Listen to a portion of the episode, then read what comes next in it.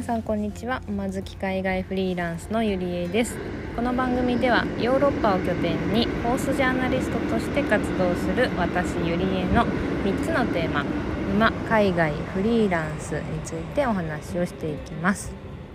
さて今回はですね、えー、海外をテーマに多言語話者についてお話をしたいと思います。えー、実際にまあいろんな各国の言葉を喋れる人は世界中にいるんですよ。そう日本だとねまあ日本人だと基本的にはまあ日本語が母国語でプラスアルファ英語を話すか話せないかみたいな話題に行きがちですけれどもヨーロッパとかに行くとあの隣の国が結構近かったりとかアクセスもねすごく良くて人の出入りもあるっていうことで2カ国語じゃなく3カ国語4カ国語喋れる人とかも結構います。うん、でまあそんな中で私がうわかっこいいと思った多言語話者について、えー、ちょっとお話ししようと思います。で、まあ、その人に会ったのはですねもう結構前ですね4年以上前だと4年ぐらい前かな？だと思います。まあ、いろいろ旅行していた中でアイルランドのダブリンという場所に旅行に行ったんですね。旅行とは言っても結局1ヶ月ぐらいいたかな。うん。なんですけどまあそこに行って、まあ、初めての場所だったのでいろいろ観光地回ったりとかお土産屋さん回ったりとかしたんですけどそのお土産屋さんにいたんですよ。でその方はですねお土産屋さんのレジをしてまして私が憧れたのはそのまあいろんな言葉を喋れていろんな国の人と話せるっていうのはそうなんですけどあの名札あるじゃないですか、まあ、スーパーのレジみたいな感じで。今あんまり名前とか出てないのかな。そう。名札があるとこの下にいろんな国旗がついてたんですよ。そう。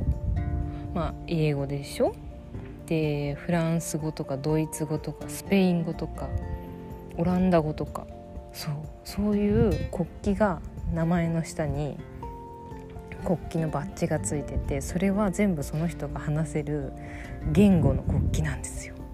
めっちゃかっこよくないですか？自分の名前の下にいろんな国旗が並んでてその言語その人全部喋れるっていう。そう。ちょっとなんかあんまり感動が伝わらないかもしれないんですけどそうなんかそんななんかなんて言うんですよね。なんか私の感覚だと別になんかお土産屋さんのレジの人ってねレジ打ちすればするのが仕事じゃないですか。しかも特に海外だと別に愛想とかも別にないんですよあのレジの人ね。普通にもう単純にそのレジでえっ、ー、とお会計、まあ、商品をピッピッピッてしてお会計をもらうっていうのが仕事だっていうのがあるので別になんか皆さん「いらっしゃいませ」とか「なんかまたお願いします」とかあんまない。みたいな。そう「こんにちはさようなら」って言ってくれる人はいるけど言わない人も全然いるみたいな感じだったのでなんかお土産屋さんにそういう人が働いてるのをなんかすごいかっこよく感じて多分こう観光地の中にあるお土産屋さんだったのでその観光案内みたいなのもちょっと兼ねてあの採用というかねそこのレジ売ってるっていうのもあるかもしれないんですけどそう。本当なんか自分の名前の下にめっちゃいろんな国旗を並べたいなっていうなんか話したいよりもその光景がめっちゃかっこよかったっていう方が私の場合は強いんですけどうん。なんか本当にこう私も英語をねまあ長年使い続けていく中でその言葉を学ぶことによる文化の理解とかってすごいなと思うんですよ。そう本当にすごいくて。だからなんかそれだけの言語を話すことができたらまあその言語によってはその例えばねフランス語だったらフランス語ってフランス語フランスだけで使われてるわけじゃないんですよ。フランスってねすごくあの昔から力のある国でいろんな国にえー、植民地として、まあ、いろんな国を支配したりとか、まあ、そのフランス人が移住みたいなたくさんして、えー、フランス語がしゃべ結構ねなんだろう占有率っていうのかな。フランス語を多く使うあの国とかもあるのでそういう国の言葉を話せるともうフランスだけじゃなくてたくさんの国の人と話せるわけですよ。例えばフランスだったら、まあ、もちろんフランスもありますし、えっと、ベルギーとかもフランス語を使ったりします。